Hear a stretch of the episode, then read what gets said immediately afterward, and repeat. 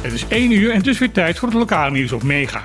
Bon tardi, ik ben Martijn Hinschmuller en er is vandaag maar weinig nieuws over Bonaire zelf, maar wel uit de regio.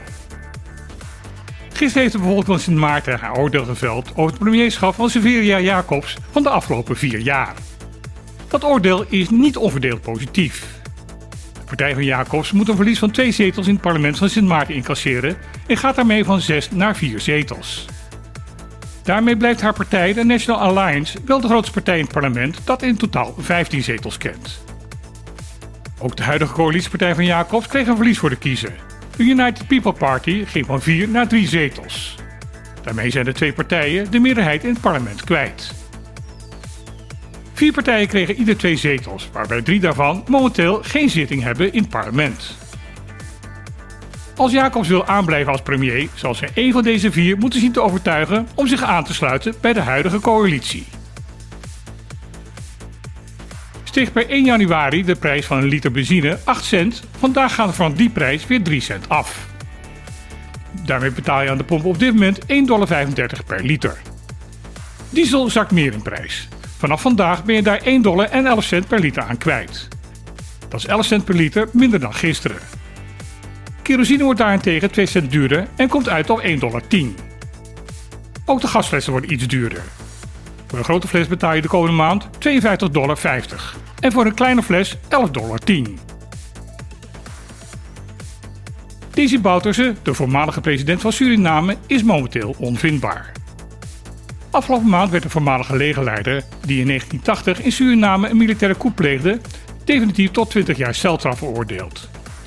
Hij werd schuldig bevonden voor de moorden op 15 politieke tegenstanders 41 jaar geleden. Vandaag zou Bouterse zich daarom bij de Santo Bomen gevangenis in Paramaribo hebben moeten melden. Dat is dus niet gebeurd. De vrouw van Bouterse heeft aan de correspondent van de Nederlandse omroep NOS verteld dat haar man zich ook niet zal gaan melden. En dat zijn huidige verblijfplaats onbekend is. De politieke partij van Bouterse, de NDP, heeft haar aanhangers opgeroepen om te gaan protesteren tegen de voorgenomen inhechtenisneming van hun leider. Vooralsnog is het echter rustig gebleven in Paramaribo. Om de vorming van een kabinet mogelijk te maken waar hij de premier van zou gaan worden, is de PVV-leider Geert Wilders bereid om een aantal controversiële wetsvoorstellen in te trekken.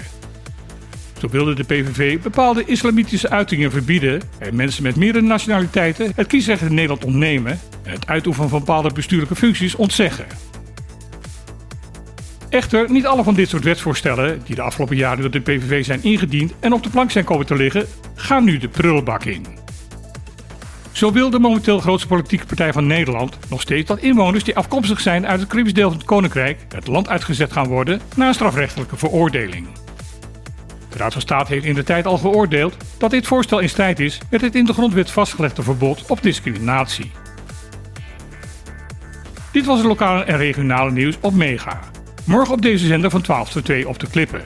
Hier zal onder andere Andy Palme, de directeur van Greenpeace Nederland, te gast zijn.